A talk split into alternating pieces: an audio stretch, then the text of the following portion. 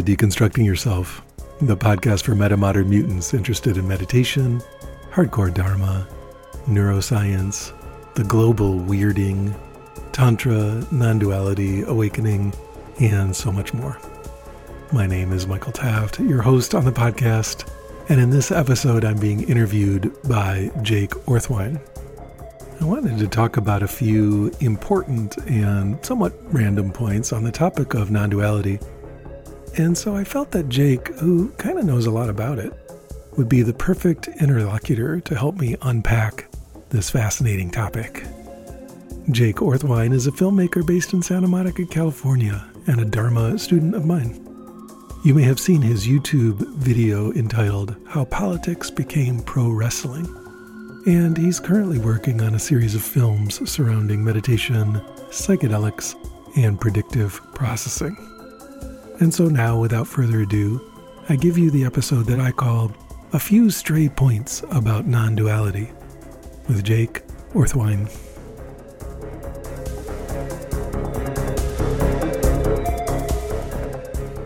Jake, welcome to the Deconstructing Yourself podcast. Very honored to be here, Michael. Thank you. It's great to have you here. So, as you, of course, know, we're going to flip the roles and I'm going to have you asking me questions. So, I'll just surrender the floor. You're the MC.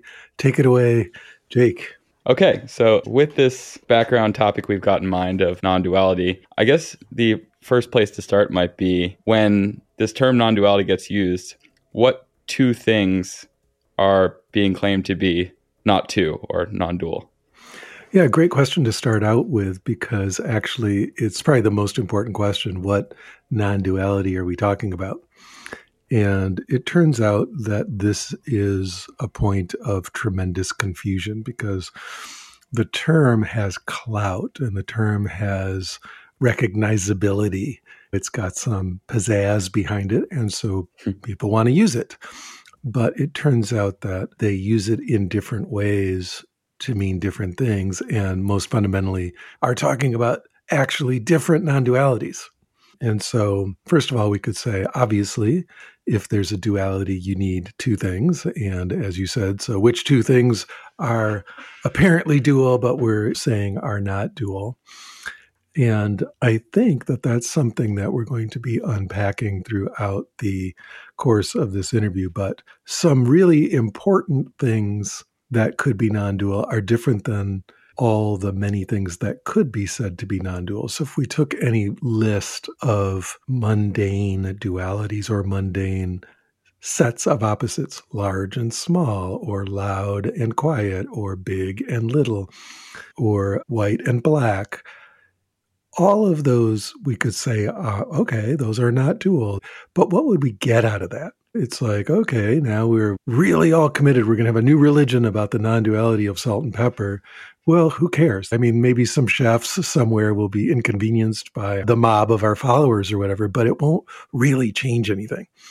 So, what dualities are really important to see the non dualness of the actual collapse, the duality of? And a few of them would be, for example, and these are historically important, we could say the duality between purity and impurity, between God and man, between mind and matter, stuff like that. That's where it starts to get juicy, like important non dualities and important ways to see that our fixation upon keeping things, let's say the duality between sacred and profane we're trying to build a little wall around our sacred stuff and keep all the profane at bay.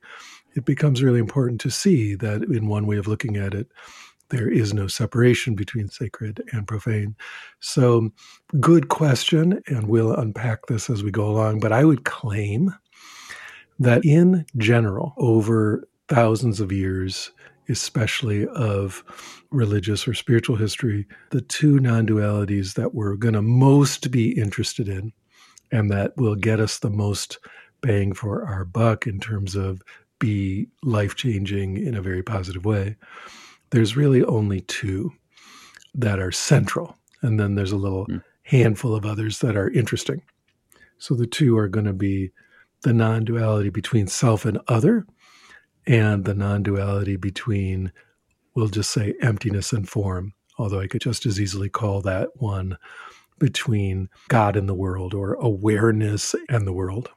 So those are the two. And what gets me out of bed in the morning is that there's actually, those two are closely related and they're closely related in a hierarchy. They're different. And as I said, the trouble is that people are using the word non dual to mean different things and think that they're using it in a way that is similar, and they're really not. And these are the two that get confused all the time. And the confusion is really particularly pernicious because the non duality of self versus other, which I will, in a very Michael Taft fashion, just call non duality one, is required to have non duality two, but does not equal non duality two, which is the non duality of emptiness and form. So they exist right. in a hierarchy, and the implications of the first one are contained in the second one. But of course, non duality two, the implications of it go much, much further. And in fact, they end up kind of looking like the opposite of each other. So it's really hmm. interesting mm. in there. You mentioned all these other more mundane dualities from the very trivial, like salt and pepper, to the seemingly more important, like pure and impure, for example, or of more religious significance, you could say. And I guess maybe just to relate these concepts in people's minds, is it the case that to say something is non dual, to say two things are non dual, is to say that each thing on either side of that imagined duality is empty. Yeah, but you already said it when you said imagined. Uh-huh. So the things on either side of the imagined duality. And that's it right there. It's that the duality is just something, it's like a category that you're making in your head or two right. categories that you're making in your head that are different. So it arises in the imagination, it arises in the mind, but it is utterly mentally created.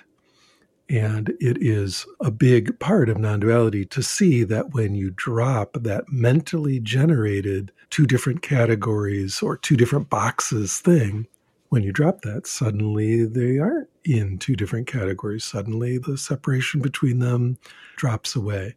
I would say that that's related in important ways to emptiness, but not the same thing as emptiness. Perhaps we can just start with this experience of what does it mean to say that subject and object are non dual? So, what would be the investigation that one would undertake in meditation to discover that? And then, what is the phenomenal result of that? Sure. I mean, we could undertake dozens, hundreds, thousands of different techniques to notice this. But it's actually not that hard to notice because, again, what we're doing there is dropping a set of mental boxes that we generally use to orient our perception. I'm over here, other things are over there and there's a distance between them and they exist in a relationship that is the relationships of subject and object right? So i'm doing things to an object or i'm perceiving an object and so on. So all of those are this set of mental boxes that we're generating around and within the experience.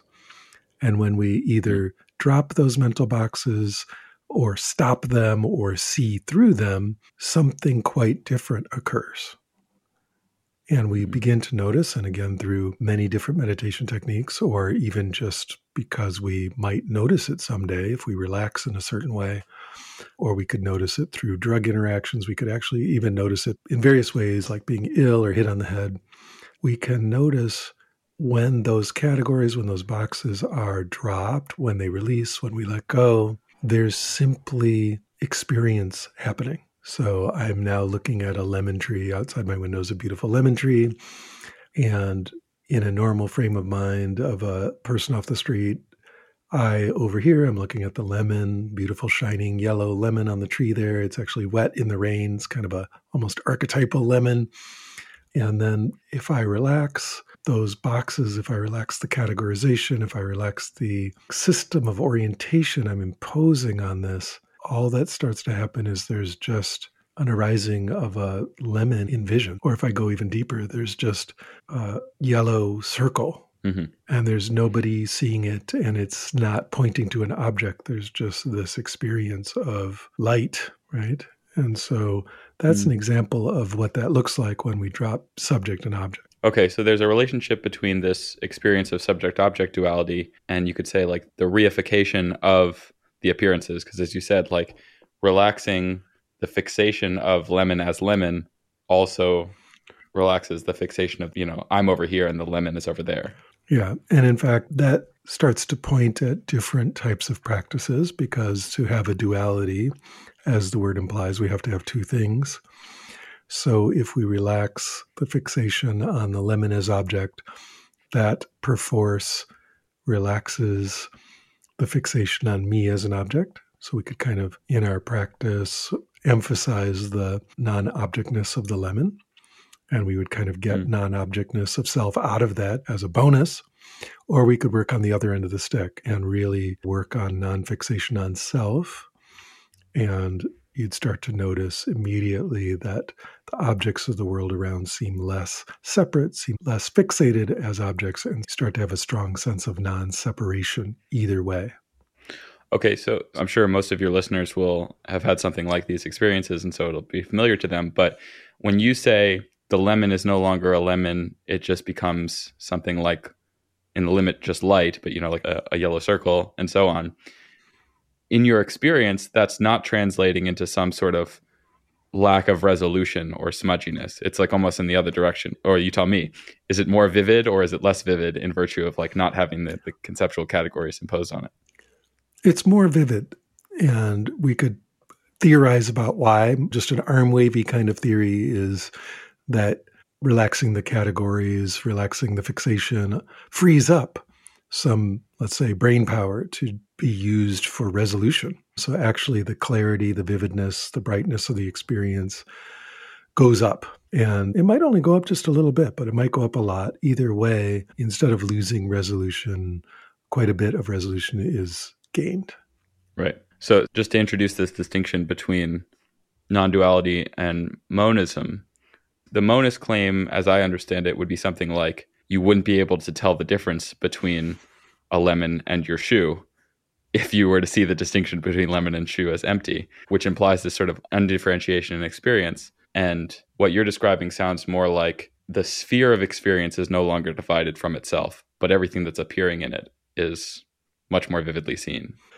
Yeah, it gets complicated because monism and non dualism are different, and yet they can sound the same. And furthermore, you could have one without the other, but you could also have both together.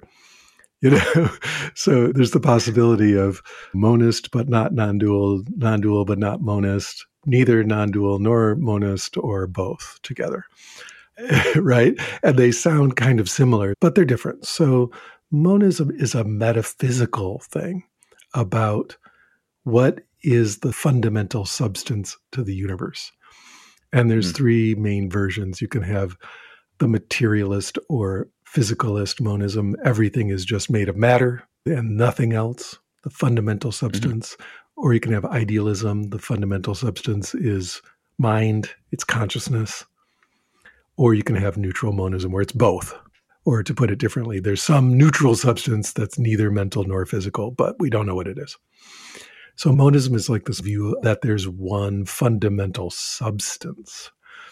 And non dualism is not metaphysical like that. It's philosophical or spiritual. And it's about the idea that things are not divided into separate entities or categories, which okay. you could see that's subtly different, but importantly different. It's a different emphasis.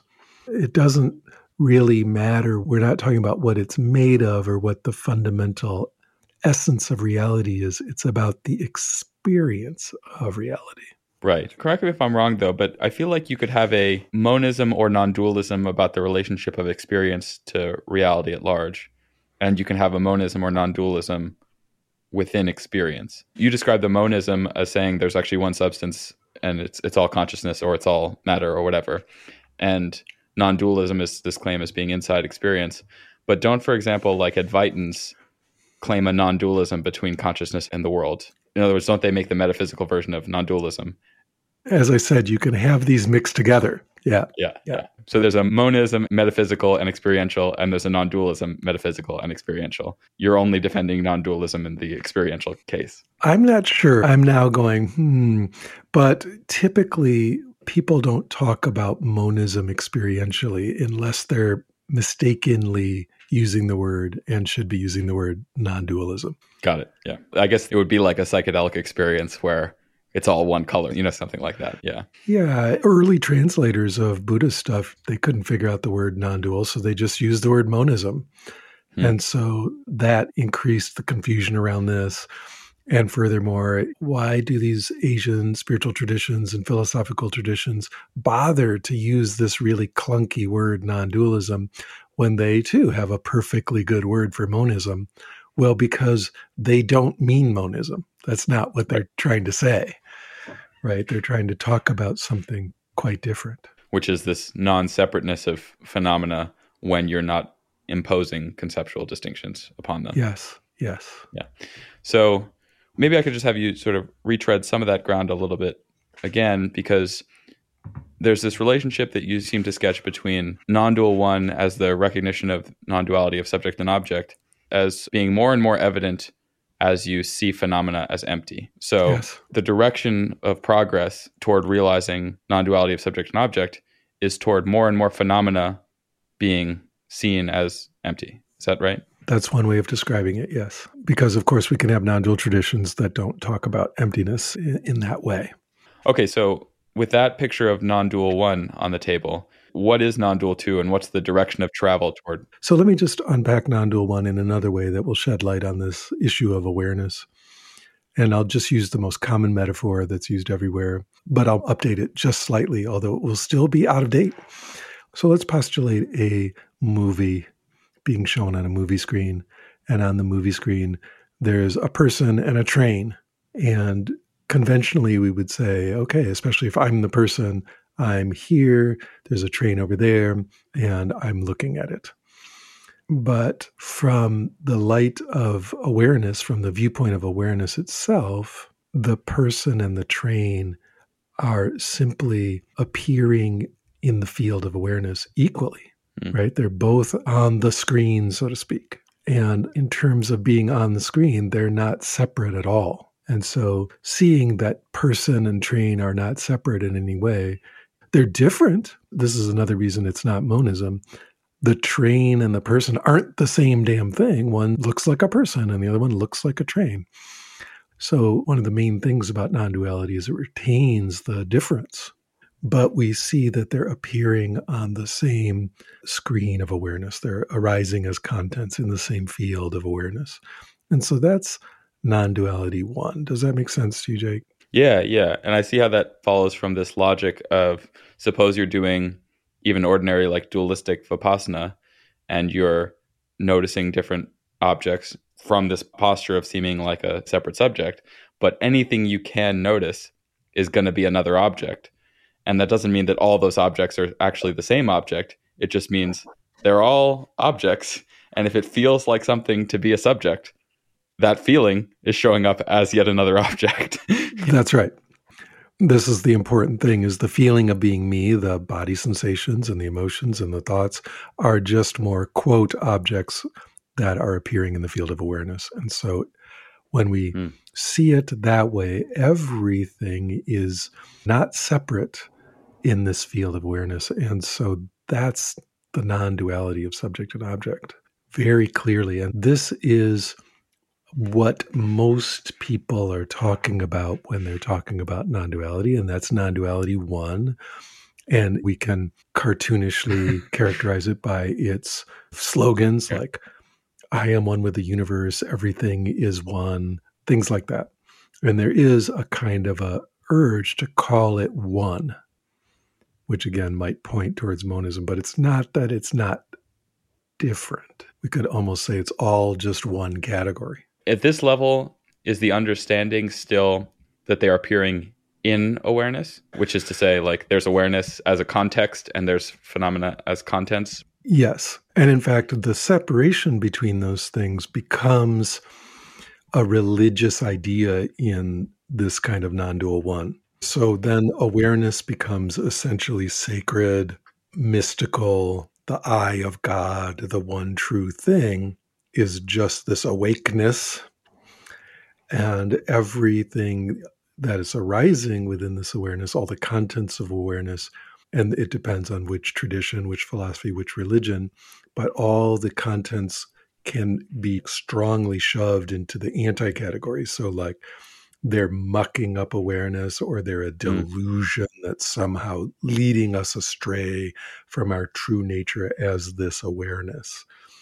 Right. So, even though all the things of the world are one and united in awareness, awareness is strongly different than its contents. This would be typified in something like Advaita Vedanta, especially original Advaita Vedanta, where awareness is essentially God and your awareness is the same as the awareness of God. So we have this God nature as wakefulness, but then all the appearances in awareness are like this a delusory hallucination that's drawing us out of our God nature into mucking around in the shit of the world. Right. So I can hear echoes of the other dualities that you invoked at the beginning of the conversation, like between sacred and profane, and between pure and impure, and between transcendent and immanent. The awareness is the sacred, transcendent, and pure thing, and its contents are the mucky, gross, profane things. Yeah. That's right. It doesn't have to be that way. And there's softer versions of all this, but that kind of transcendental non dualism is very common. And interestingly, for people raised in a Christian context or Christian modernist context, except for the I am one with God part, it resonates really strongly with like Puritanism. God is sacred and the world is profane. And so it has real resonances for Christians or other people in like sort of Judeo Christian culture. Right. So in the typical like kind of Christian dualistic posture, you're still feeling like a subject relating to that pure, vast, sacred, untainted, transcendental thing. So if you're still a subject, it's not non dual, right? But yeah, you're a subject relating to the transcendent deity or transcendent awareness. And then in the heretical, non dual Judeo Christian view, you recognize that you are one with the deity. So you get things, for example, in Islam, al Hallaj saying, Anal al Haq, right? I am the truth. Now we're going into full non dualism, where truth here is another way of saying Allah, is saying God. In the Judeo Christian Muslim sphere, when you make this last move of there's no separation between anything, including me and God, then then you're usually uh, soon to be murdered. yeah, soon to be murdered. But it does happen. We do see this coming up again and again with mystics because it's there to be experienced, right? It's not that dueling philosophers came up with this non dual idea and then decided to see if they could have the experience. Mm. It's a human experience that people try to explain in various ways. Okay, so this is non-dual one, and as you said before, non-dual one can be approached and realized in a way that doesn't reify it as absolute, but in those religious systems where it is reified as absolute, you get this transcendental, renunciative, dualistic orientation paradoxically dualistic orientation. Yeah, it doesn't have to be renunciative, but it almost always is. Would now you think be a good time to start unpacking what non-dual 2 means and what the direction of travel would be for that? Yeah, and the way that we've explained and gone through non-dual 1 makes it obvious, I hope, what non-dual 2 is. It sets it up. It begs the question because of course in non dual one, we've ended up creating a strong dualism between experience or awareness and the contents of experience. But in non dual two, we then collapse that duality as well and emphasize the non dual nature, the not two ness of awareness and its contents, or experience and its contents, or if we were to use Buddhist language, emptiness and form. And this is actually quite a bit deeper and also collapses any need for this renunciative transcendental mood because we've just collapsed the vertical dimension here that the transcendent move was trying to create. It occurs to me just because it'll be a good way to set up the practice here, we should mention maybe how this relates to your stack model. So the stack moves its way down to awareness, which, as you were saying, is another way of thinking about what it means to have this recognition of non dual one, but then can move its way back up. Yeah, we would say that going down the stack model is on your way to non dual one. When you hit the bottom of the stack model, you're at non dual one. And then you go back up the stack, reintegrating all of phenomena back in, and that's moving in the direction of non dual two.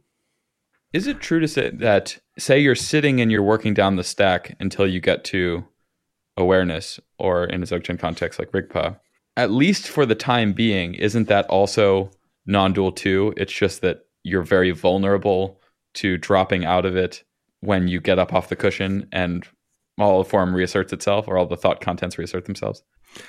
Only if you think that the bottom of the stack is non dual two. And it could be, but only in a very limited way, right? Because you're not actually dealing with any contents at that point.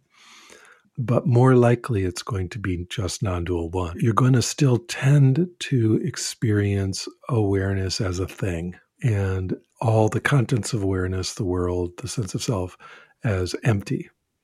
But as long as awareness is still kind of a thing, you're still in non dual one. Okay. And so you're right. You could potentially make a non dual two move there, but you might not. And this is why, for example, in many Buddhist contexts and also in the non dual Tantra context, you're invited to notice the emptiness of the awareness itself, right? You're never going to reify that. But in a non dual one context, you're almost strongly encouraged to reify the awareness itself. To see that it's not tainted by its contents. Well, and to think of it as a thing. The reason why it would be instrumentally useful to, say, reify awareness is just to be able to fully recognize the extent to which it's untainted by its contents. There's that, but it might not be the usefulness that's crucial there as so much as the kind of religious feelings of awareness as being kind of the one thing, the one substance. So it's that's where it starts to be this idealist monism.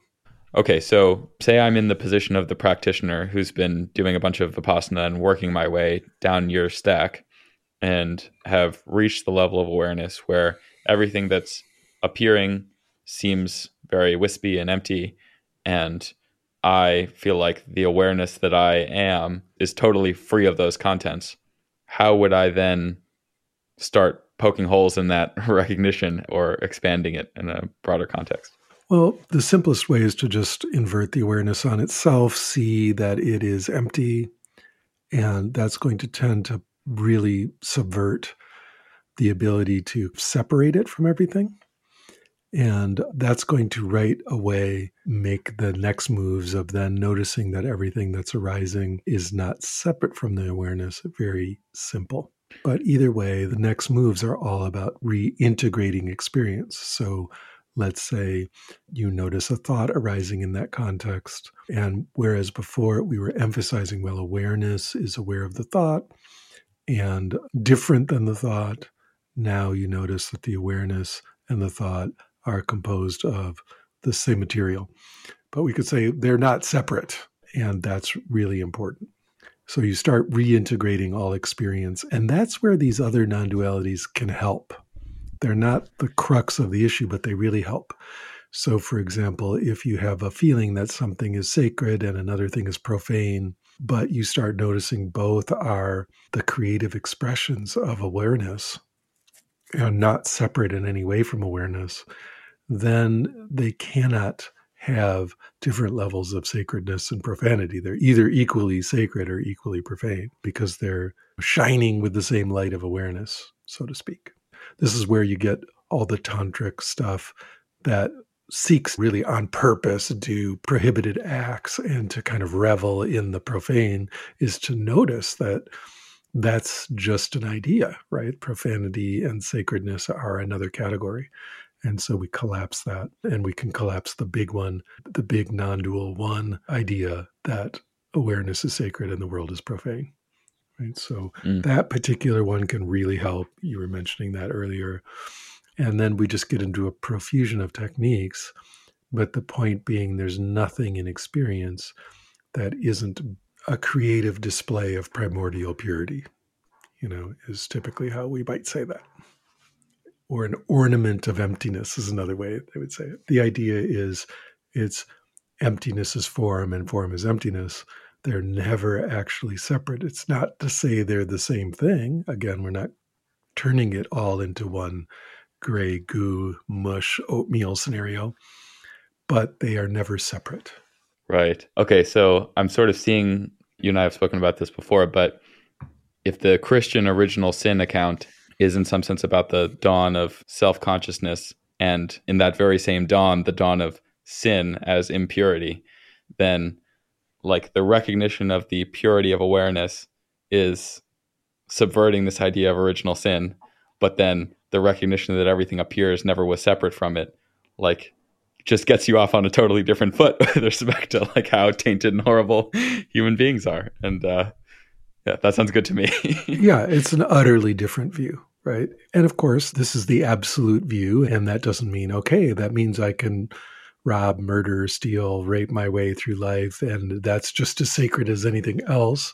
There's strong prohibitions against those kinds of ideas, of course. There's always a way to make something into a negative version of itself.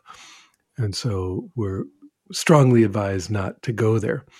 But on the other hand, when we see the entirety of the world as the mandala, the sacred display of awareness itself, not ever separate from awareness itself, there is a sense in which everything is complete or everything is in its right place. Mm. I'm avoiding the word perfect because things can still, on the relative plane, be pretty awful, but still there's a place for awfulness in the mandala. Yeah. It's not granting the perfect imperfect distinction and then saying it just so happens contingently to fall on the side of perfect if we live in the best of all possible worlds. It's saying prior to that distinction between perfect and imperfect, there's a sense in which it all fits. It all coheres, correct. Yeah. Yeah. Because you mentioned a little bit earlier, and it's familiar to me from Dan Brown retreats, you mentioned this this first step, or like one of the best first steps for beginning to move from non-dual one into non-dual two, is this gesture of inversion, inverting awareness upon itself to see itself as empty. Is that the same thing as that final quote unquote crossing over instruction in the Dan Brown Mahamudra context? You know, I'm not a Dan Brown teacher, so I don't know what they would say about it in that tradition, okay. but that's what makes it Rigpa, which is non dual two. Previous to that, it's still non dual one until you invert awareness upon itself, see its emptiness. Now it's Rigpa, right? Now it's fully awake awareness. What does jumping over that chasm feel like? In other words, like how would one recognize the difference between everything's really empty. I don't feel like I'm separate from it. And now it's really Rigpa. I think it's different for different people and different for the same person on different days or with different approaches. But just in the spirit of the question, I'll answer and say everything's appearing as empty. And then you invert awareness on itself and see the emptiness of that.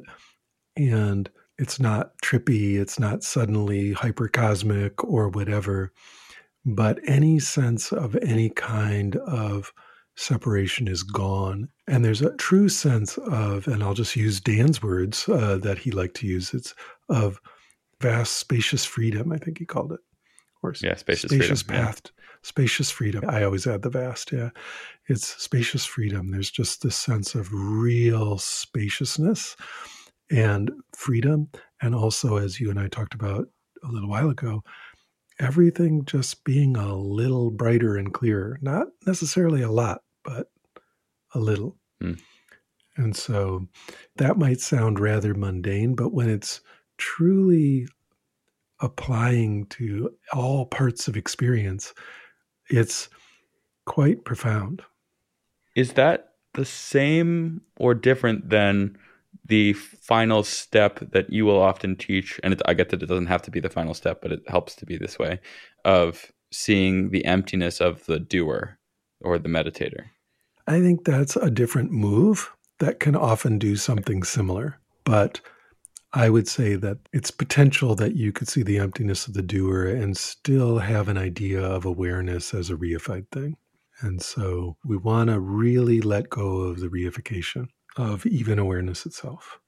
So, as this sort of increasing recognition of non dual two develops, what does it look like to sort of increasingly bring that off the cushion and into one's life in the world as that understanding starts to, to grow?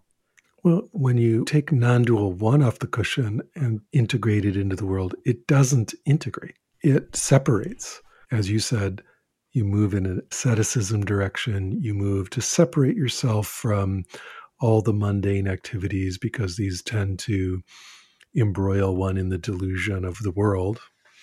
And you're going to tend to want to go be apart and kind of sit there and dwell in awareness itself. And so it has a real signature of aloofness, which of course is another way of saying transcendental, right? We, do, we become aloof, we're higher than it all. That's not to say that those traditions don't allow practitioners to engage in life and so on. But to the extent that you stop engaging in the world, you're usually applauded as someone who's kind of getting it. Whereas the non dual two traditions move in the opposite direction, right? We're going to engage more powerfully, engage with more enthusiasm, energy, clarity, humor, brilliance, whatever. We're coming into the world as we see every part of experience as not separate from our deepest meditation experience of awareness itself. And so to slow that move down a little bit, typically we do first experience non dual two stuff, the non duality of emptiness and form, still under kind of meditative laboratory conditions somewhere. You're in a mm. retreat or you're in a quiet meditation in a quiet room usually with your eyes open, because again, we're including the world from the very beginning, but still minimalist conditions. And maybe we can only notice that, recognize this awake awareness under those conditions. And so it's kind of in an unstable way. The minute we move, the minute anything happens, it kind of collapses.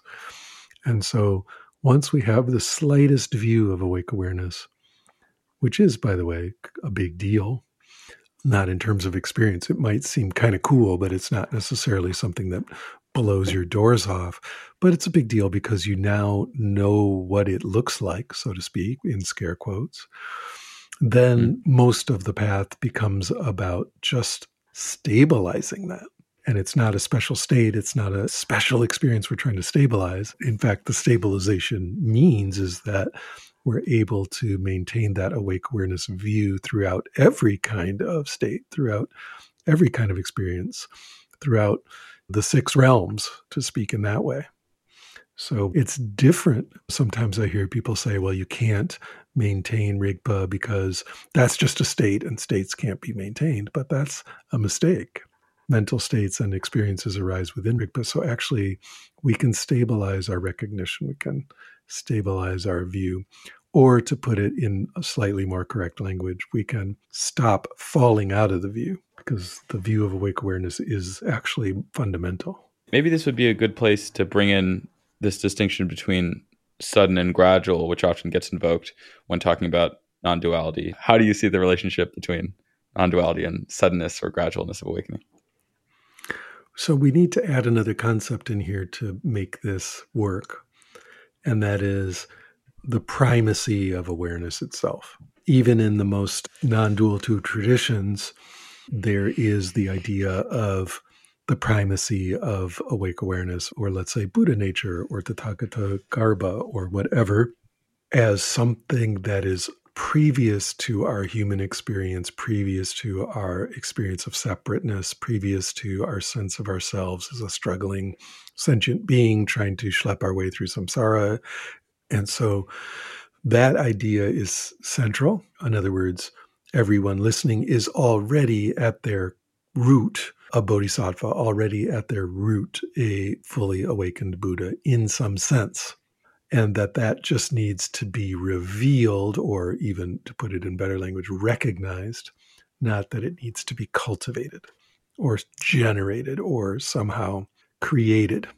And so once we are coming from that place, which is a very common place for both non dual one and non dual two to point to the primacy of awareness, then we have the possibility of instant awakening, which does actually happen to some small segment of the population. Vanishingly small, incredibly rare. But some people, upon just hearing the idea that you're already just this shining awareness that is not separate from anything. Just recognize that in that moment, and then it's maintained stably forever. And so that does happen. So I guess you could probably make a distinction between sudden enlightenment in the sense of you get it pointed out and then you've already done the stabilization and sudden awakening in the sense of like a pointing out instruction that you may nevertheless have to stabilize. Yeah, those would be different. Thanks. That is an interesting distinction, but it doesn't really impact the point I'm trying to make, which is we now have, based on this idea that you're in some sense already fully awake, we now can approach that in two different ways. We can approach it from the view of a sentient being, from the normal view of me as an egoic being trying to work my way towards that, or mm we can flip it on its head and say, geez, working from the viewpoint of an egoic being, a sentient being, is already wrong, already getting in the way. And let's work as if we're already a Buddha, in which case maybe no work is needed. Boop, you just recognize it and you're done. And so, in a way, that's philosophically more pure because you're just, well, if it's true that you're already a Buddha, then just recognize that right now and if you can't, then we're still just going to honor that possibility. And our entire practice is essentially sitting there until you do recognize it, which might be very gradual, by the way, uh, paradoxically. But of course, the people doing these traditions are smart and they, over the many centuries and even millennia, have noticed all these little contradictions and gotchas. And typically, it's a little more nuanced than that like you mentioned, pointing out. And pointing out is a really fascinating thing, which is you can take someone off the street who's never meditated a day in their life, and in about three minutes, begin to show them, even if it's not awake awareness, you can start to show them awareness and to separate that from experience in a way, or to show how that's yeah. different than their daily experience.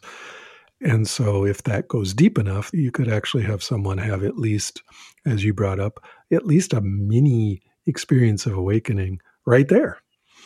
And what's so cool about that is that you can then use that moment of recognition that they've experienced as the basis for their practice.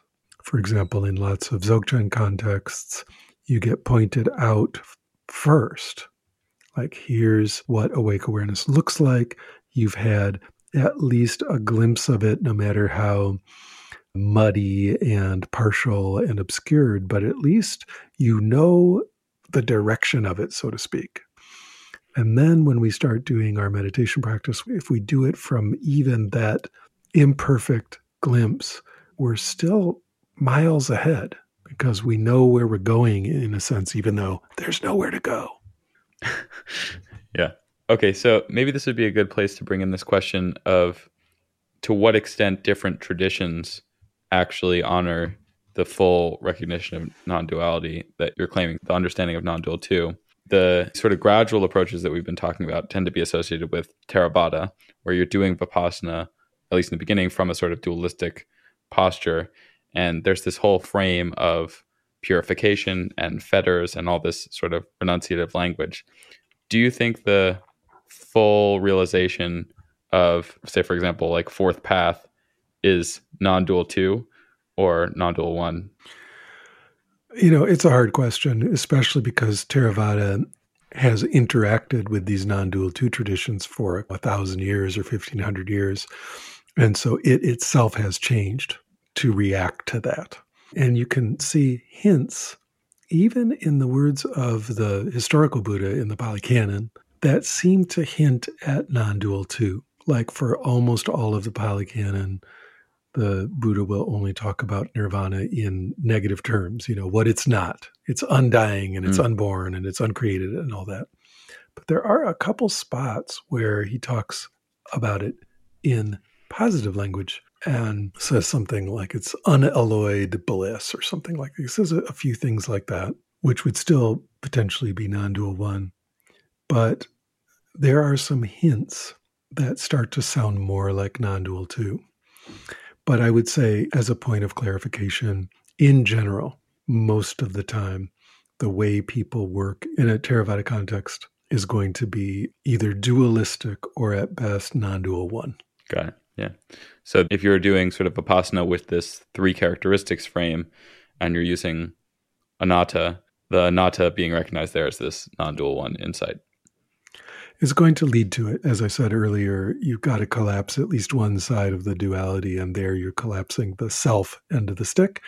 And so you're going to at least get the non separation of self and other. And emptiness arises in later Buddhism as a much broader concept because it can be applied to things that nobody in the early Buddhist context imagined had a self. Nobody thought a rock had a self. They weren't animists. It's certainly not a self in the way a person had a self. And so it would have been weird to talk about the anatta of a rock. Right, right. But emptiness is the anatta of a rock, essentially. It's the not thingness of it. And so it's, it's a yeah. deeper and broader concept, but we can think of it as a unpacking of the implications of anatta.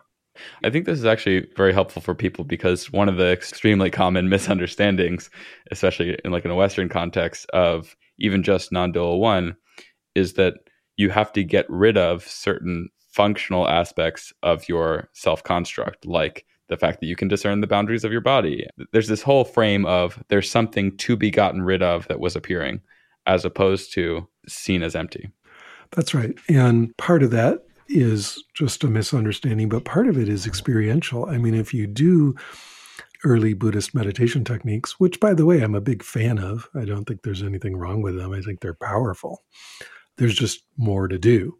But if you're doing many of these techniques, you're doing a vipassana deconstruction of the sense of self or whatever, especially on a long retreat, it can be the case that rather than seeing the emptiness of self, you just have it stop. The whole self construct stops or falls apart or attenuates to the point of absolutely not arising.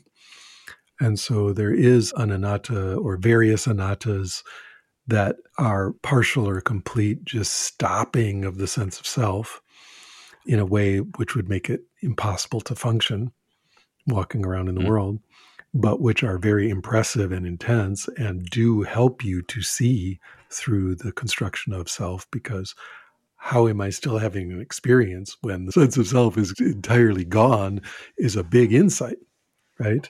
Right. So those happen and they can be then confused with the insight of no self that comes from just seeing through the constructedness of it while still having it be fully functional, which of course is what we want. Which is the distinction that the idea of emptiness was introduced to make. I think it really helps, yeah.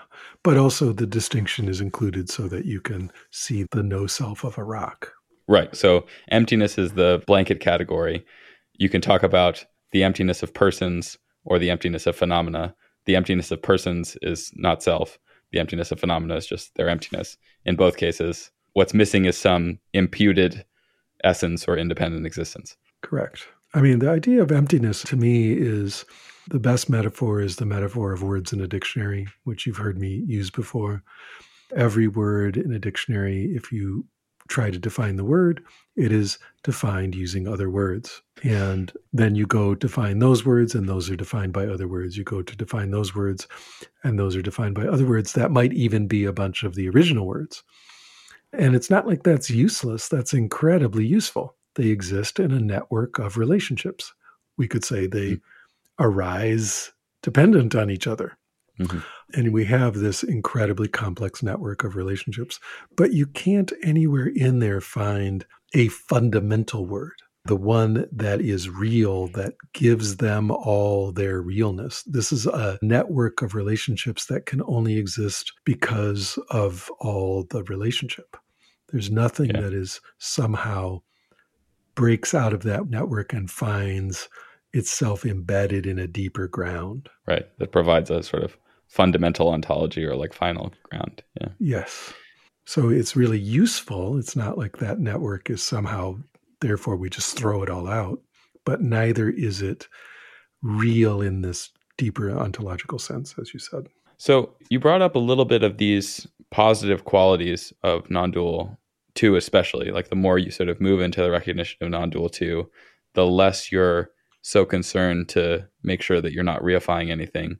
And so I'm not saying you surrender that that vigilance, but the less of a threat there is that the appearance of phenomena will threaten your pristine emptiness. Yes. And so the positive qualities of awareness can start to manifest. I guess I would just have you speak to those positive qualities and maybe what the relationship is between them and compassion or like compassionate activity in the world. Yeah, the compassion quality can start arising strongly with non dual one simply because you're not categorically separate. You're not experiencing yourself as this atomized outside entity, but rather deeply intertwined with everything that's co arising. And so, again, this can sound so mental and so philosophical, but the experience is poignant and intense and naked and direct. It's not mental at all of the preciousness of living things, especially as you get a taste of the joy and freedom of living outside of dualistic categories. There's a kind of wanting to share that with others, like, hey, you're trapped in your mind. You know, you just take this kind of sideways step and the problem is gone. Hmm. And you sort of naturally want to share that.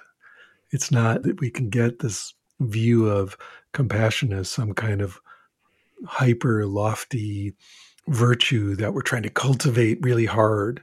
But actually, it's right there. It's the thing that comes bursting forth the minute dualism drops. This is why oftentimes awareness is modeled. I hear a lot of people modeling it as this kind of aloof neutrality that somehow not only transcendent of all things, but also is utterly neutral. And it's really not neutral. The wisdom of emptiness always comes together with compassion. They're never separate. And in fact, if they seem to be, then your wisdom is lacking. Something is not complete there because you're going to continuously be pulled more and more into relationship. And That's even using the wrong verb. It's that you recognize more and more that there's nothing going on except relationship. Right. You were never out of relationship. yeah. Yeah. And yeah. so that becomes central. So compassion is the right word, but it doesn't have all the connotations I wish it did because it would be like as you see the wisdom of emptiness more and more deeply, the dance of relationship becomes more and more powerful, more and more mm. beautiful, more and more central. And the compassion as an attitude, as you say, can show up very strongly up to and including non dual one. But the expression of that attitude of compassion as relationship is much more vividly realized in non dual two because you're not asserting your differentiation from the world. That's right. It becomes uh, central in non dual two. Yeah. And of course, if we go to the history of Buddhism, where do we get the primacy of compassion starting to be talked about is in Mahayana Buddhism, where they also, it's the first time they were emphasizing the non duality of emptiness and form. So those two things seem to come together, and experientially, that's certainly the case. Okay, so if our hypothetically perfectly enlightened non dual two person who's now fully inhabiting the world. In some sense, it's almost exactly the same as they were before. And if that could have been recognized from the outset, because emptiness and form were never separate, what's different about that perfectly realized person's experience and behavior from the person who has never heard of any of the stuff at all? Their behavior might be indistinguishable, but their experience is going to be utterly different. Hmm. Utterly different. right? The whole definition of what's changed is that their experience is completely changed. And one would hope that their behavior looks pretty different as well, but it might not. And the reason I'm saying it that way is because there's no particular behavior that we could point to and say, well, that's non dual two behavior. Right, right. And if we could, then you could do the thing that many people do, which is then just try to imitate the behavior. So I would say, well, you might not be able to. But just again, in the spirit of the question, I would say they probably are going to seem a lot more creative and engaged and be in what we might recognize as something of a flow state more often. And furthermore, they're probably going to tend to be helpful. That's the best way to put it. It's not that they're necessarily a cartoon of compassion, but they're going to tend to be quite helpful in one way or another. And even though you couldn't necessarily recognize from any given action, oh, yes, that's non dual two action, over a long period of time, you should probably expect them to be say more spontaneous or more compassionate or or whatever. Yeah, if we were to get into positive qualities, and I think these are more recognizable from within than without, but they would show without. They're going to be spontaneous, childlike, high energy, humorous, and engaged. They tend to be dynamos of energy and also really fluid, really spontaneous, and sometimes striking like lightning, very sudden and unexpected.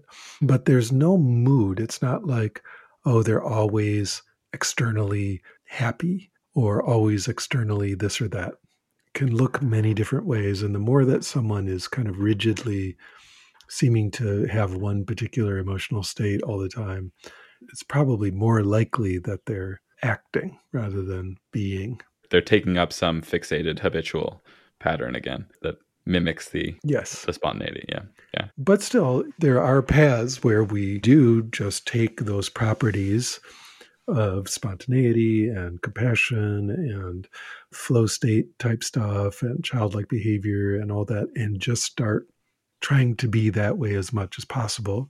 That would be let's say something like taoism where you start working with that. And because you're performing the qualities with instruction and meditation and with right help, that does help lead in that direction. Yeah. Part of the reason I ask is that, in the spirit of asking, well, what is all this non duality business good for? I certainly understand why it would be good from the inside. And as you say, the internal experience of being unfixated is totally different in a positive direction.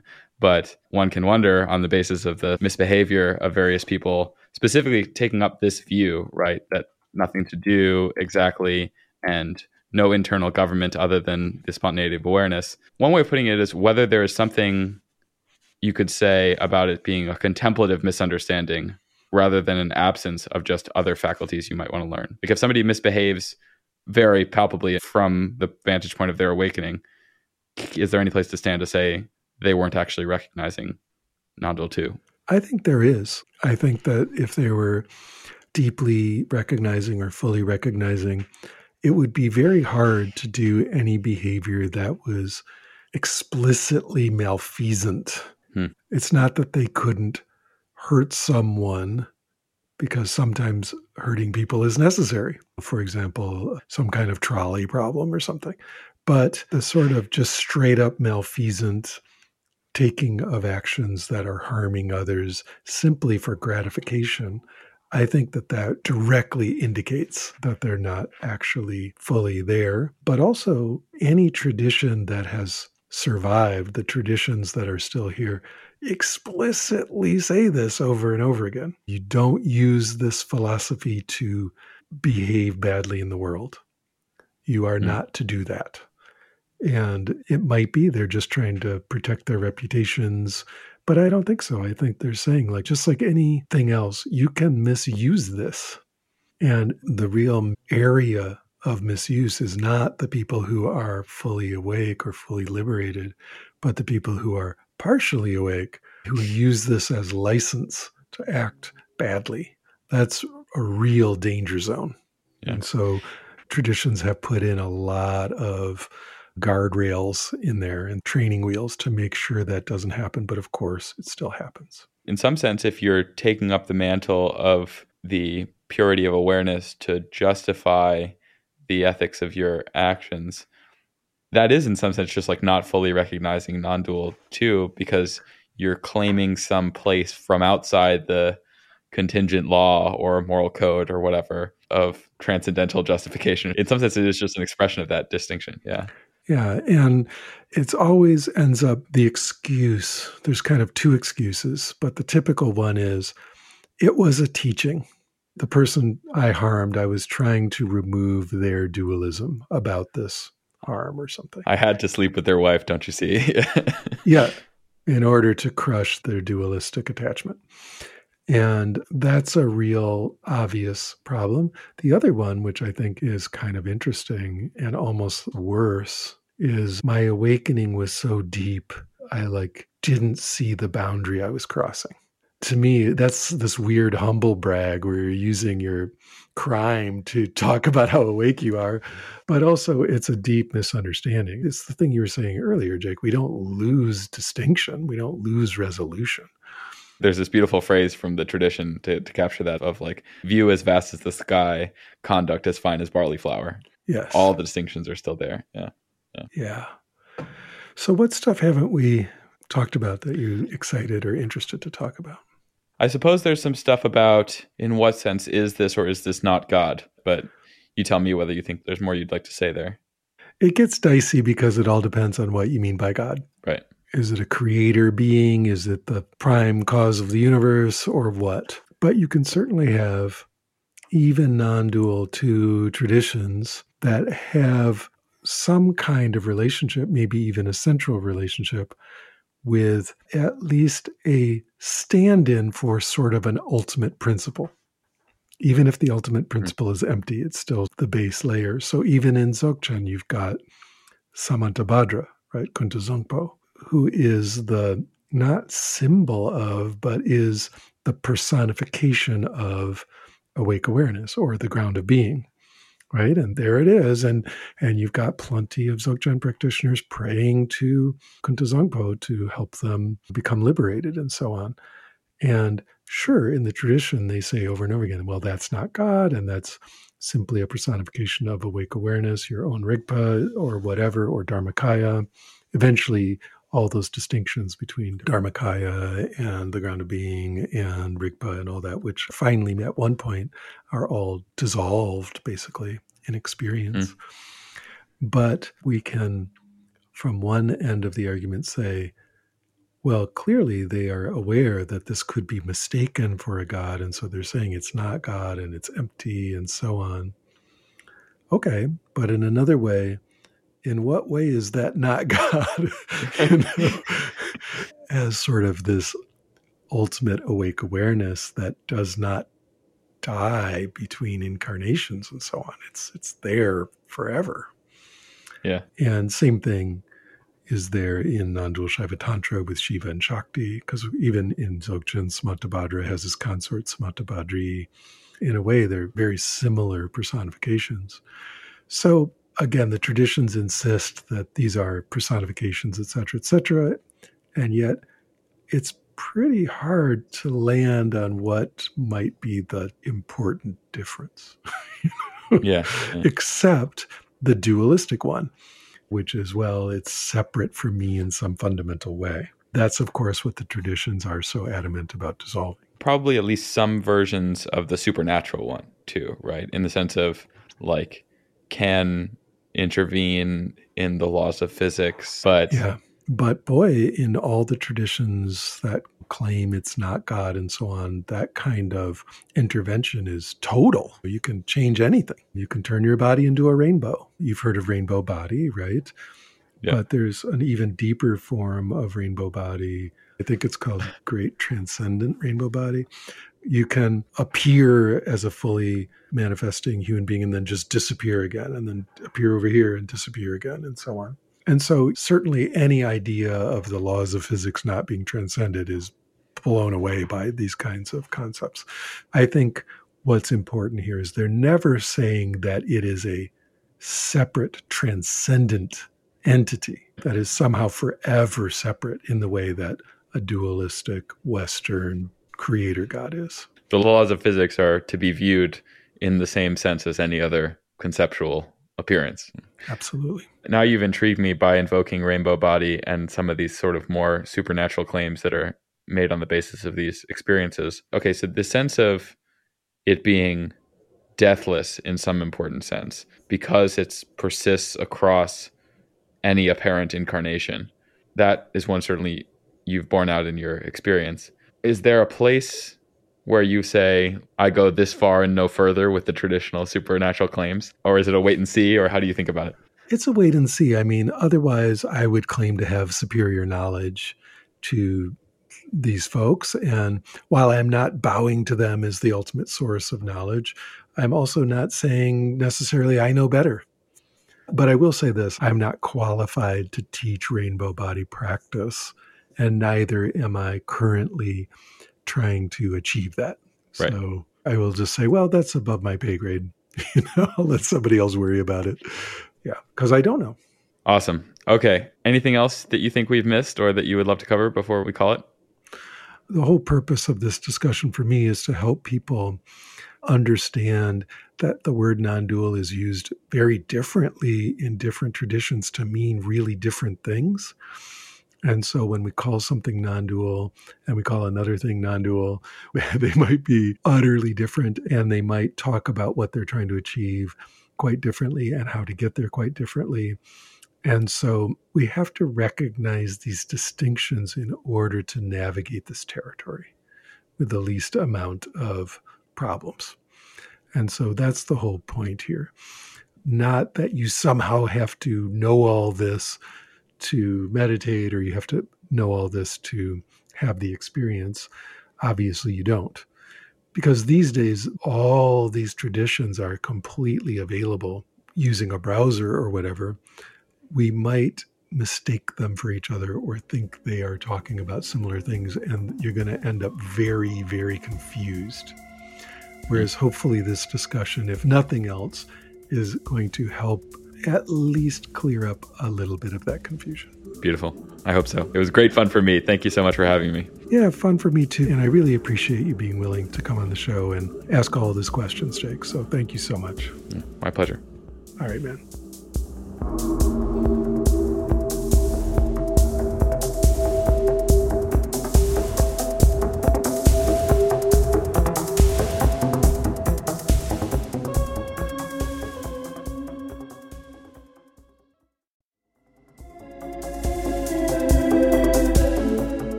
That's it for this episode of Deconstructing Yourself. I'd like to let you know about an upcoming retreat with me this summer in Costa Rica. From August 3rd to the 10th, we will come together to focus on non dual meditation practice with a particular theme of embodiment of awakening in meditation and in life. For seven days, I'll be giving non dual meditation teachings, practices, and guided meditations, as well as personal meditation instruction to each member of the group. The retreat will be hosted at the Blue Spirit Retreat Center, located in the Nosara region of Costa Rica's Pacific coast. The retreat center is perched on a hilltop overlooking the ocean and a three mile white sand beach that is a protected turtle refuge. The pristine nature, subtropical climate, and members of the Deconstructing Yourself Sangha will create a unique environment for your meditation retreat. If you're interested, check out deconstructingyourself.org, where there's a link to the information page. I look forward to seeing you there. If you enjoyed the podcast, please recommend it to a friend or talk about it on social media. Doing that helps it find its way to more people who might be interested. If you're moved to support the podcast, you can do that by contributing to the production costs on my Patreon page. That's at patreon.com slash Michael Taft. The money goes to support the recording, production, and bandwidth costs of this program, which are substantial. By contributing to Patreon, you're making it possible for me to continue to create and share these conversations as often as possible. A special perk for high level contributors is a monthly or even bi monthly event with me on Zoom, where you can ask me any meditation questions you have. I deeply appreciate your support. I also have a number of free resources for you, beginning with my YouTube channel. There are hundreds of hours of free guided meditations and videos there, so if you're interested, that's quite a large resource and offered to you completely free of charge. The channel address on YouTube is MWT111, or you can just search my name, Michael Taft. I encourage you to subscribe to the channel and join me each week for a new live guided meditation session. If you'd like to interact with a broad community of people interested in meditation, particularly those who engage with my YouTube meditations, I have a free Discord server called Deconstruct U. That's deconstruct and then just the single capital letter U. There are a large number of discussion channels there, and it's free, so hop on the server and introduce yourself. And of course, there's the deconstructingyourself.com website itself, which has articles, interviews, and more about meditation going back over 12 years at this point. So be sure to check that out. Beyond these free options, I also have a number of paid online courses to help you grow and develop in your spiritual practice. You can find out about those either by signing up for my email list at deconstructingyourself.com slash sign up or at the site deconstructingyourself.org. I look forward to seeing you in class. The Deconstructing Yourself podcast has always had excellent sound, which is the result of an amazing audio engineer and amazing human being named Stephen McNamara. He's an all things audio person with many decades of experience in producing music and spoken word audio. If you're interested, you can contact him at his website, yogitar.com. That's Y O G I T A R dot com. Music on the Deconstructing Yourself podcast is a track by Peter Baumann entitled Crossing the Abyss from his album Machines of Desire. Thank you for listening.